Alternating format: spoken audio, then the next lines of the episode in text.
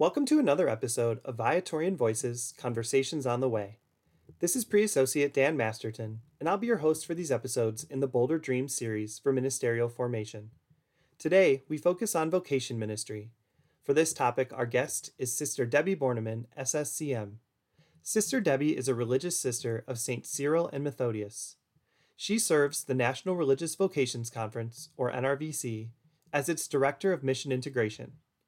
In this role, she leads and provides professional development to religious vocations directors throughout the United States. Her experience in theological studies, ministry, and religious life, as well as in support of vocation ministry, informs excellent perspective for our community to hear. We will share Sister Debbie's reflections across two episodes. To start part one, I complimented NRVC for its outstanding work with data and asked her to share some of the more compelling or surprising numbers about religious life today. Enjoy the conversation. I'm happy to share with you that the National Religious Vocation Conference is a catalyst for vocation discernment and the full flourishing of religious life as sisters, brothers, and priests for the ongoing transformation of the world. As a matter of fact, there are over 700 religious institutes in the United States with varying charisms, missions, spiritualities, and ministries serving the unmet needs of people in underserved areas throughout the world sometimes in conversation with people, they may be familiar with maybe two or three different religious institutes, but are quite surprised when they hear there are over 700 religious institutes in, a, in the United States and over 2,000 in our world. It also may be surprising to learn that in the past three years, amid a global pandemic, that over 500 women and men made perpetual profession. That's their public vows in the United States. And at the same time, over 900 women and men entered religious life in the past three years. And the other point I want to make right out of the gate is that the majority of religious institutes in the United States have at least one person in initial formation for their congregation. So, in essence, God's call is endless. People are responding to it, they're looking, they're searching, and they're discerning. So, I think sometimes the news grabbing headlines are when religious congregations discern this like what they're calling the path to completion where they're deciding not to receive new vocations but obviously continuing ministries and praying for the church but this data tells the story of these religious institutes that are ongoing so where do you see like the hope or the upward trajectory in this data mm-hmm.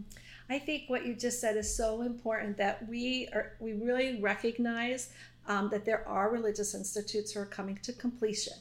But it's an, but you need to put an and there. And the majority of religious institutes are accepting new members. And sometimes we can get so consumed or overwhelmed with hearing the stories of particular religious institutes coming to completion, and they may hear it as if religious life is coming to completion. And so, our mission at the NRVC is to be bold and say, no, God is still calling women and men to holiness, and they are entering religious life. Not only are they entering, but they're also going through the initial formation and then professing their final vows.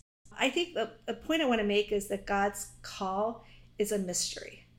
We're not in the business of sales or marketing.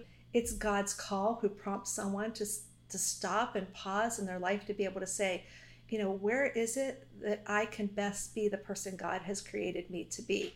And so a vocation director is available to walk with, to accompany, to help someone to figure out that answer to their personal call. Our vocation directors are not desperate. They're not looking and saying, well, as soon as I meet someone, I'm going to hand them the application. Matter of fact, they're trained to be able to walk with people, most importantly, to listen to them, to be able to see where is it that they can best meet, meet the needs of the world today.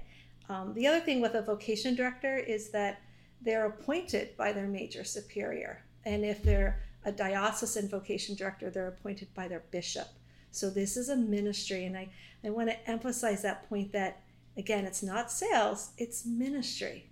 So it takes time to be able to walk with someone and to tell them a little bit more about the application process, what it entails. Just because someone is saying, oh, me, well, I don't know. That's kind of how they approach it. Oh, well, maybe, I don't know that they're not going to be handed an application the first time they utter those words or they ponder aloud.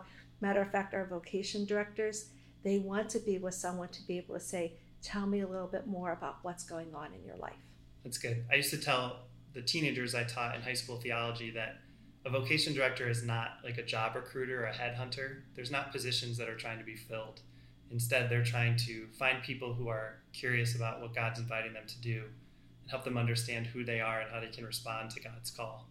And that it's that accompaniment and not a recruitment process. So, vocation ministry encompasses a whole religious institute, its leadership, its members, maybe its lay collaborators and associates. So, let's talk about that formal leadership. Like, what is a vocation director? What should the members and the people who collaborate with the community expect that individual man or woman to be responsible for and be doing on behalf of the whole community? Mm-hmm. That's a great question. So, vocation directors who are appointed by their major superiors or by their bishops, if it's a diocesan vocation directors, they're really the first contact with people who want to discern their vocation. And so people who hear God's call, the idea behind that is is that well actually God doesn't call one time. You know, people have this image of, whoa, you know, God called me and it's once and done. For every person in our world, God calls us every day, all the time. So it's not like, oh, I only have to have a conversation with God once, whether I want to be a sister, brother, priest, married, single, deacon. You know, like, no. To, a vocation director is someone who walks with someone and say, guess what? You heard the voice of God. That's great. I want you to hear the voice of God for the rest of your life now. so I think that yeah. point of being able to say to someone, um, how is it that we can, vocation directors, when someone's awakened to God's call, to say, that's what deep prayer life is all about is that you do hear the voice of God through others, through scripture, through music. And so a vocation director will be able to walk with the person to say, now that you hear the voice of God, how do you feel God is calling you to this life of holiness? And for most people, quite frankly, Dan, they don't know, and that's okay. A vocation director isn't coming up with a prepared plan. Well, by first week, they have to have this done, or by the second month, they have to have this done. No, a vocation director is there to be able to say, well, let's walk together a little bit. Why don't you read a little bit from these, these scriptures? And come, let's come back and let's meet again. What is it that you hear within these scriptures? Or I want you to, why don't you come over and pray with the brothers and just spend some time with us? And then, well, how was that experience for you? So it's the things the vocation director does is to first accompany people who are interested specifically in their vocation. So there are spiritual directors who can help people if they want to know more about their faith. But vocation director, if someone wants to discern their vocation, they walk with them, they give them invitations to get to know the other members of the community. They also get to know other religious institutes. Good vocation director will show them and say, Hey, I have an invitation. Why don't you go over to their come and see event?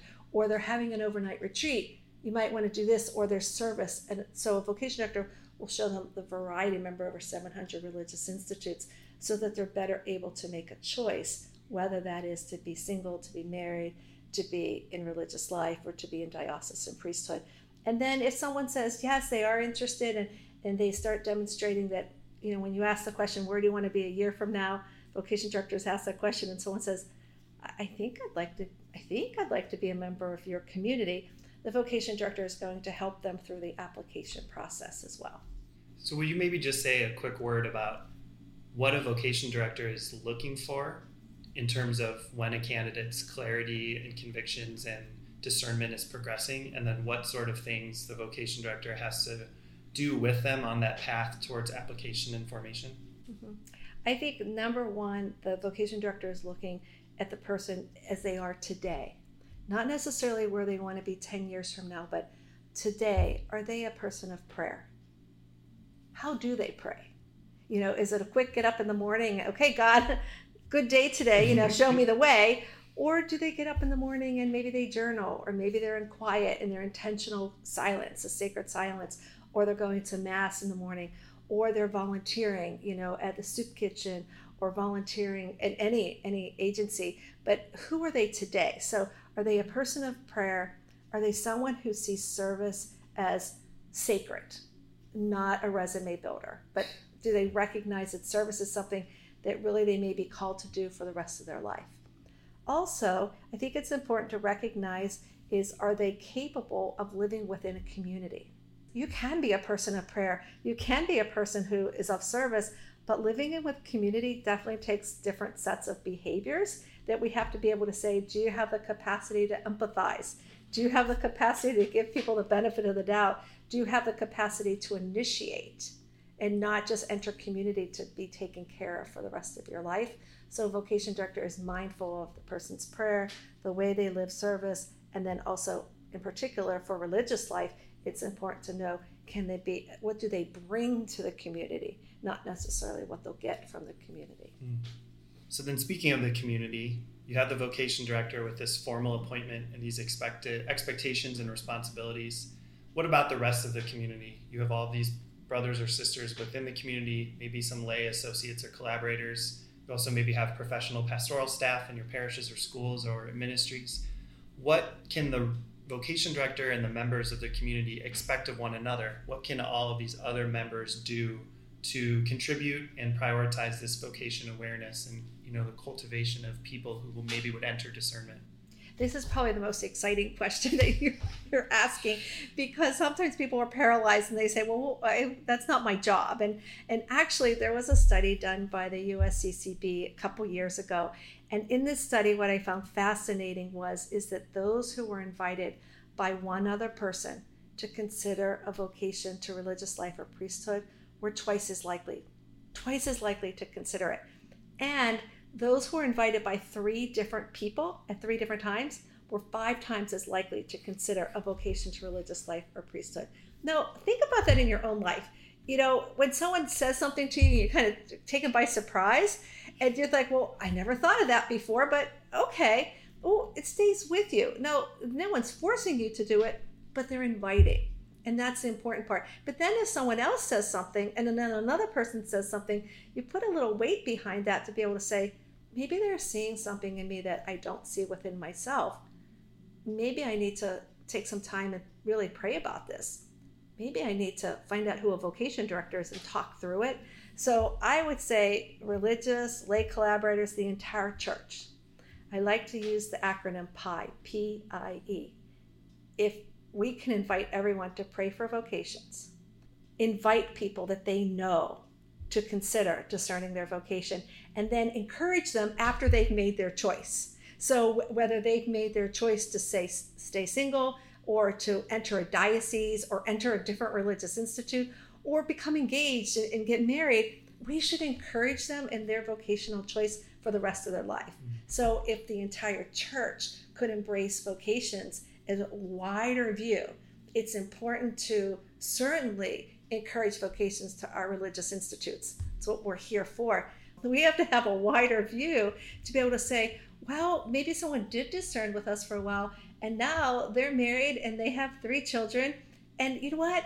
We got to encourage them because it's not easy. None of the vocations are easy. And we shouldn't just look at a single lens as if we're only encouraging those who are moving towards application.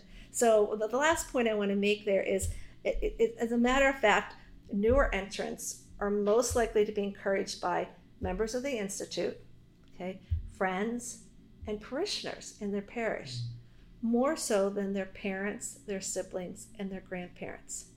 So, everyone, your prayer matters, your invitation matters, and your encouragement matters.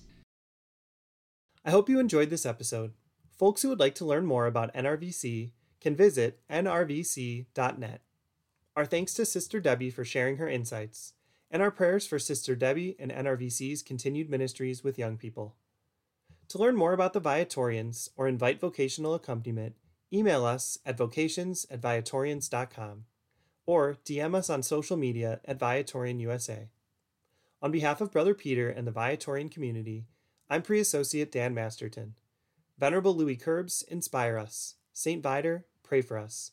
Adored and loved be Jesus.